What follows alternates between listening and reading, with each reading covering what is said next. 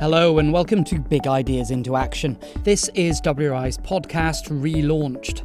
I'm Nicholas Walton, and in this episode, the big idea is the sustainable ocean economy. And to find out how it's being put into action, we hear from the Prime Minister of Norway. This report shows that for every dollar you invest, you have a return of $5. And that's, of course, critical when we are all trying to build better after the COVID crisis. And later, the President of Palau. This is what the world needs right now to look to the ocean for our blue recoveries and for the long term sustainable development. So, the sustainable ocean economy, what exactly is it and why is it worth getting excited about? Well, WRI's Ocean Programme's big job is to act as the secretariat for the high level panel for a sustainable ocean economy, and they've been looking at these questions from every angle. In essence, it's about looking at how effective protection, sustainable production, and equitable prosperity can go hand in hand. One of the main papers the Ocean Panel commissioned tries to run the figures on this and comes up with some remarkable results. The lead author is Mansi Konar. I asked her what the big idea is. Nicholas, for far too long, the oceans have been overlooked uh, in terms of providing tangible solutions to address the crisis that the world faces today.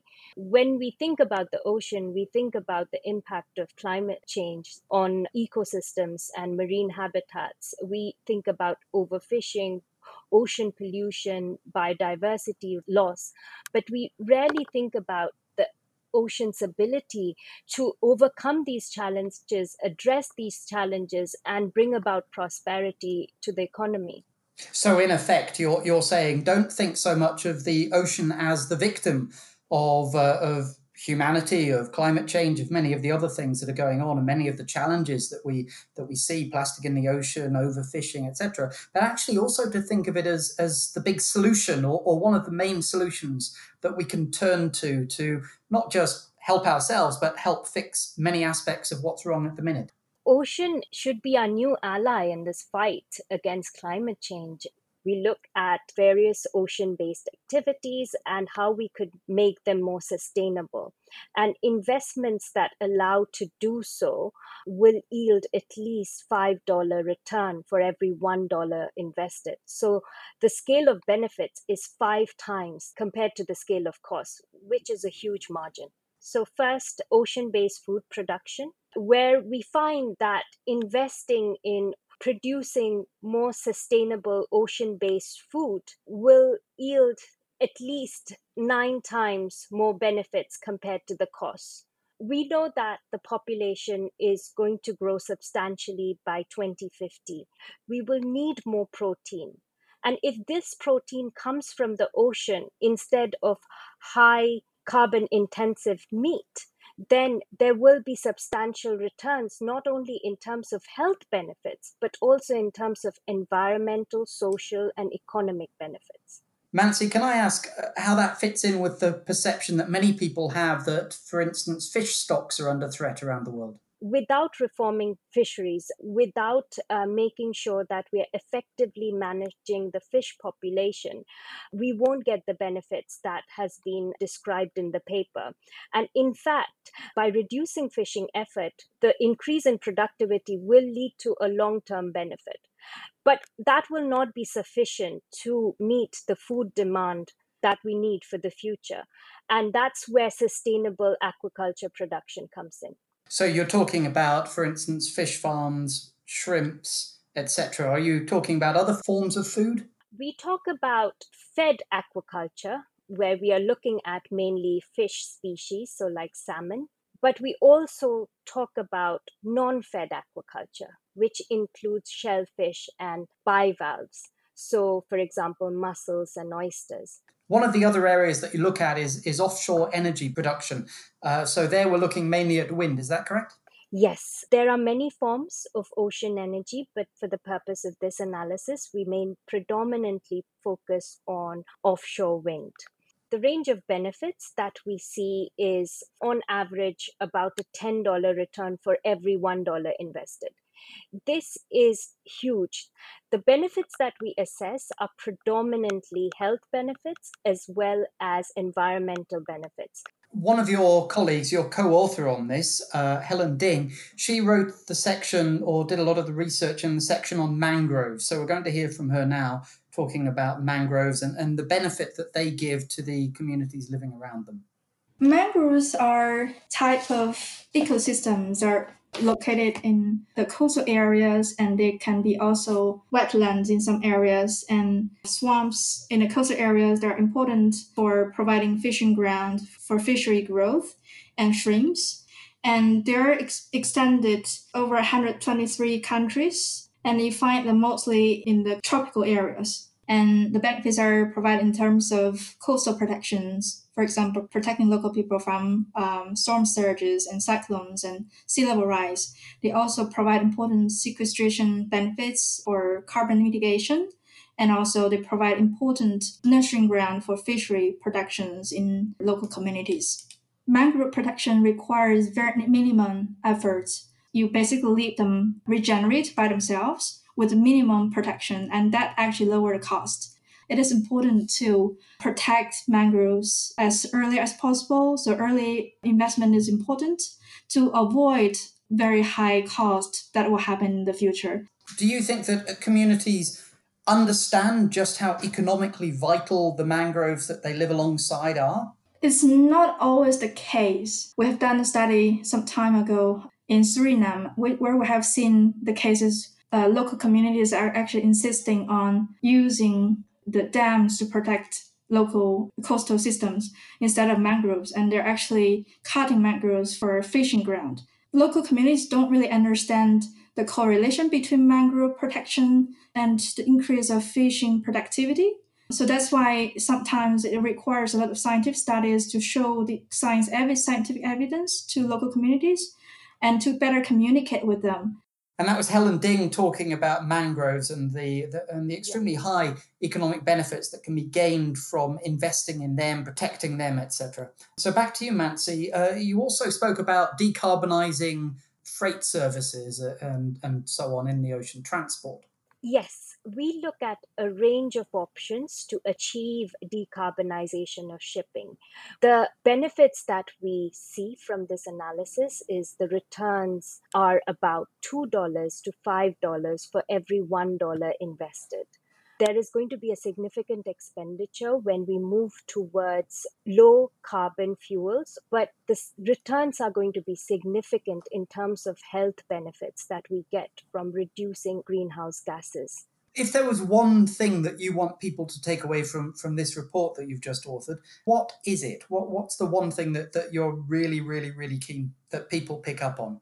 I come from East India, and my region, as well as Bangladesh, has seen one of the most severe cyclones that's happened in the last 70 years. This has cost lives, livelihoods, of people who are very poor from poor communities as well as ecosystems. But the losses would have been so much more significant if we did not have the Sundarbans, one of the largest mangroves, to protect the population. So these investments are not just about economic recovery, though they deliver them, it is for protecting the people and protecting the planet. And we need to stop thinking about ocean as just a victim of climate change and start talking more about how ocean based solutions can uh, help achieve economic recovery post COVID and build in resilience in the system. And that was Mansi Konar, and you also heard the voice of Helen Ding. As Mansi suggested, the Ocean Panel has been looking at exactly how a sustainable ocean economy can be part of the response to the COVID crisis, and that's the subject of another Ocean Panel paper that's just been published. The lead author is Eliza Northrop. So, like the sort of land-based economy, the pandemic has had um, you know significant impact on ocean sectors and significantly disrupted uh, global supply chains. Uh, ocean industries do not operate in isolation from one another or from the ocean environment that they are part of, which has really led to a cascading and interrelated impacts across the entire ocean economy, as well as you know, land-based economy as well.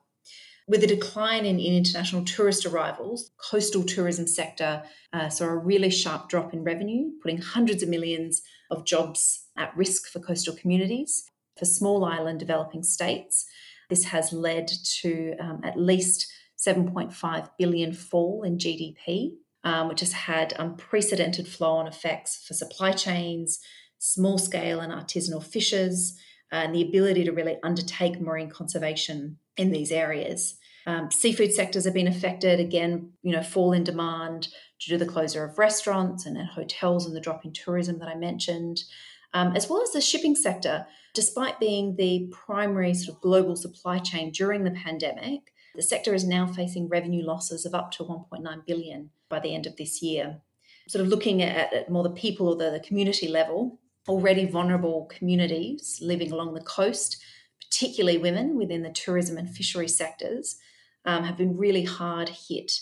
You may not know that women represent, you know, 70% of the workforce in aquaculture, um, and anywhere between 80 to 90% in the post-harvest um, sector uh, in the fishing industry. So this has has really impacted uh, many of the uh, already um, highly vulnerable communities along our coasts. Uh, what is your main argument that you're making in this paper? you know, one, one third of the people uh, live within about 100 k's of the coast. The ocean itself supplies, you know, over 3 billion people with their daily protein needs. Fishing industry, you know, alone employs, I think, close to 250 million people. The fiscal measures that have been announced so far by governments in response to the crisis are already three times greater than those that were made available following the 2008 2009 financial crisis. And more is expected to come as we shift from sort of immediate stimulus spending and into recovery investments. So far, this is in the order of about 10 trillion US dollars, which is really unprecedented in terms of global spending. So, how we spend this money will essentially determine sort of our future and our children's future for generations to come. Very few of the measures that have been announced to date target the ocean economy, and even less are aimed at using this moment to invest in a more sustainable and equitable ocean economy that is fit for improving economic growth, economic resilience in the communities that rely on the ocean. And this is a real significant missed opportunity, but it's not too late to address the gap between some of those impacts we're seeing um, and the early responses. And there's some really great initiatives proposed already, such as Norway's investment in, in hydrogen power and, and, battery storage technology to really spur further decarbonisation of their shipping sector and continuing to scale their offshore wind, or Vietnam's new solar powered feed in tariff that um, includes floating solar energy projects is really innovative and is really starting to point in the right direction towards a sustainable ocean economy. There's also significant potential in some of the announcements where we don't see those details yet. So many countries are highlighting the opportunities to invest in nature, to build ecological resilience, um, or the importance of investing in renewable energy for clean jobs. So, as they develop more specific priorities and plans for implementation, we see a real opportunity to look at how these can be translated into the ocean economy. Uh, we shouldn't be limited to just looking at land based uh, measures, which is one of our key takeaways of the report. You break it all down into five broad solution areas that you concentrate on. Uh, can you talk us through those quite briefly? So, these five opportunities are really uh, opportunities that are ready for immediate investment and which respond directly to the priorities that we're hearing from governments now. And these are the need to create short term jobs or ensure protection of jobs while starting to build that long term economic resilience. And each of these five opportunities also target affected communities from COVID, as well as helping governments meet their long term international commitments under the SDGs and the Paris Agreement. So, the five that we've identified that, that meet these criteria are investment in coastal and marine ecosystem restoration, the second priority is investment in sewerage and wastewater infrastructure for coastal communities. Third priority is investing in sustainable, community led, non fed mariculture. So that's marine aquaculture that doesn't rely on, on feed. So shellfish, oysters, mussels, as well as seaweed. Fourth option uh, is investing in incentives uh, for zero emission marine transport. And fifth is providing incentives to catalyse sustainable ocean based renewable energy. And how practical are these solutions? As with anything, um, it really comes down to, to political will and leadership within government. Each of the opportunities, particularly these five that we've identified, are ready to be implemented now. We've got the technology available. We know how to do this. We've got great examples Final question. Having worked on the paper, what single lesson would you take away from what you found? I think this has been an incredibly tough year um, that I think has deeply shaken everything we've come to know and rely on. However, I think the report shows that this can also be a time for renewal and refocusing on core priorities for the future. Everyone wants to continue their livelihoods, have food security, enjoy time in nature, and provide opportunities for future generations. And this is what a sustainable ocean economy can deliver. It will take bold vision and political leadership, but it is possible. And that was Eliza Northrop. You're listening to Ideas into Action, the relaunched podcast from the World Resources Institute. So, you've heard the ideas that the ocean can be a solution to the world's challenges rather than the victim of human activity, and that the sustainable ocean economy ought to be a critical part of our response to the COVID crisis. But how does all of this translate into action from the Arctic to the equator? To answer that, we can hear from two world leaders from opposite ends of the Earth and governing two very different oceanic countries. First, we look to Norway and its Prime Minister, Erna Solberg. One of the main learning points or things that we should emphasize in the debate in the future is that there is a great return on investments uh, from investing in the ocean economy. I mean, this report shows that for every dollar you invest, you have a return of $5. And that's, of course, critical when we are all trying to build better after the COVID crisis. I think making sure that you get returns on your investments is one of the most important parts. The second thing, of course, is to know that so far the type of stimulus packages that have been given has not really reached the communities and the businesses coming out of the ocean as much as other businesses. We should increase that because there are so many people in this sector that is connected to the oceans, tourism, but also fisheries and others that have been so deeply affected by the COVID 19 crisis that, and the communities that they really need a, a stronger support. And, and what is the use, the practical use of analysis like this from, uh, from the Ocean Panel to Norway? How are you going to be able to use it?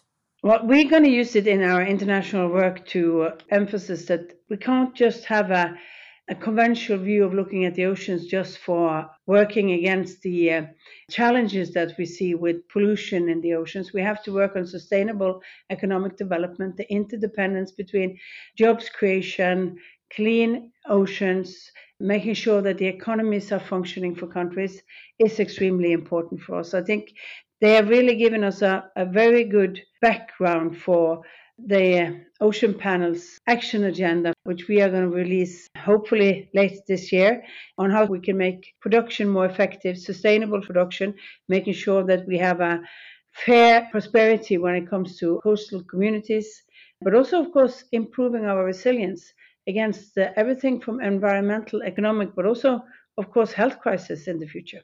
Just a, a, very quick question on the ocean panel and, and the importance of its setup having so many different types of, of ocean based uh, economies in it. How important is it for the ocean panel to have such a representative group of countries taking part? I think it's extremely important. And I think we have more in common than the size and the development of our countries uh, could indicate because we are all dependent on the oceans. We are dependent on fishery fishery resources not being depleted. We are dependent on our oceans being clean. And even if we are in different dependencies and economic developments i think what we are sharing is in fact uh, this urgency feeling that we have to do something for the oceans and that we have that our economic development is depending on it whether we are a rich country or a much poorer country and I think it's also important that through this work we can learn from each other. Successful policy in one area can be adopted to other countries, and that's what we are trying to do. Can I ask you about your own priorities sitting up there in Norway? Uh, what are your priorities, having analysed some of the work that's been done by the Ocean Panel with these papers, uh, and, and deciding on what your own priorities are, which priority areas to, to tackle next? I'm one of those irritating politicians that believe that everything depends on everything. So asking me to give one priority when you're talking about the biodiversity of the oceans, when you're talk, talking about oceans where water are going through the whole atmosphere, going back, running around the whole world is very difficult. What we have really seen is, of course, that to make sure that we can uh, have integrated ocean planning, that we see the, the dependence between land-based activities, of course, through you know the overnutrition in the water, the, to make sure that it's not getting too acid oceans, that you're doing all of these things together is extremely important. But it, for Norway, of course, we believe that there is a, a huge possibilities in the future when it comes to protein from the ocean, but it has to be clean. Nobody wants to be, eat microplastic, so you have to have clean ocean. Ocean farming is important in our country. We believe that there are numerous of areas where you can get new medicines, uh, uh, new nutrition areas from the oceans. There's so much possibilities for healthy food from the oceans if we are doing this correctly. And we believe that this is an area of future development for our country. What is it that you that has surprised you personally about the research that's been going on into a sustainable ocean economy and the possibilities that are there?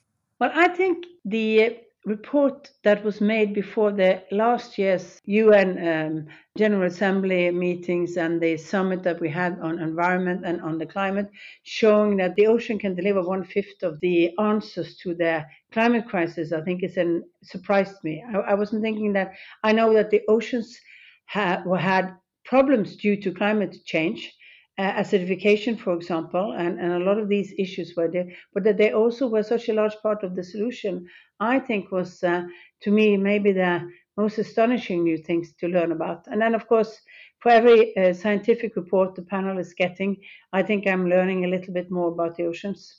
And I think uh, we still have to remember that there are areas in our world deep down in the seas that we still know too little about. That was Prime Minister Erna Solberg of Norway. To get a very different perspective, I also spoke to the president of Palau, a scattered archipelago of tiny tropical islands in the Pacific. Here's Thomas Remengesau. For Palau, both these reports demonstrate uh, that the benefits from sustainable ocean investments are not only financial benefits, but also provide uh, better health outcomes, uh, richer biodiversity, uh, livelihood benefits, and really more jobs to the local communities, among others. This is what the world needs right now to look to the ocean for our blue recoveries and for the long term sustainable development. The choices countries make today and priorities we set will have important implications for future generations. We believe that investing in the ocean is not about the fish themselves, but really about people's livelihoods and resilience to crisis because we depend on the ocean. The most uh, striking area of the economic analysis report is its analysis of mangrove conservation and restoration. And yet we're still seeing net loss of mangroves globally. In Palau, mangrove conservation already features heavily in our conservation plans. Palau's protected area network, which has been in place for some time, has been part of the broader Micronesian challenge to protect 30% of nearshore areas among the Micronesian states and territories. Many of these nearshore protected areas include mangrove forest, and they are home to the mangrove crab, which is a locally consumed food in our markets and a favorite of all visitors. These mangroves also provide protection from storm surges and coastal erosion, which are of growing concern with sea level rise, which is of primary importance for island states and coastal communities everywhere. We've always known that mangroves have these broader benefits and their contributions to ecosystems, including as fish nurseries. But this analysis is helping us to quantify these contributions so that we can better account for them and better protect them. The other part of the economic analysis report that is highly relevant to Palau is its emphasis on sustainable seafood because this also aligns with our national and health objectives. The Palau National Marine Sanctuary has begun its implementation phase since the beginning of this year with its no-take, fully protected area of, of 500,000 square kilometers. But this protected area is also meant to support a domestic fishing industry in the other 20% of our exclusive economic zone. This industry doesn't exist at the moment, and we build it up in a careful manner to develop a proper cold chain and efficient fishing vessels then hopefully we can also support sustainable open ocean fishing. We can also improve local access to healthy pelagic fish. which will address our long-standing non-communicable disease problem, of which obesity and the overconsumption of processed food is a major part. There was another report from the Food and Agriculture Organization earlier in the year, which also highlighted that just 65.8% of global fish stocks are within biologically sustainable levels. So the findings in the analysis about the value of aquaculture is also important to take pressure off wild fisheries. We've had some experience of this in Palau in terms of giant clams and parrotfish and reef fish, but we can do much more to ensure that we are harvesting ocean-based protein in a sustainable way. This ocean panel analysis is not just about the long term. The COVID-19 and the Ocean O report also shows how smart ocean-based investment now can deliver tangible short-term benefits such as job creation in local communities, especially in this pressing pandemic. COVID-19 and the Ocean Report also highlights the economic impact of the pandemic on ocean economies. And so for island states like Palau, this has been especially severe for our tourism sector, which has gone to zero, zero tourism. We are COVID free, but we are not free of COVID's economic impacts.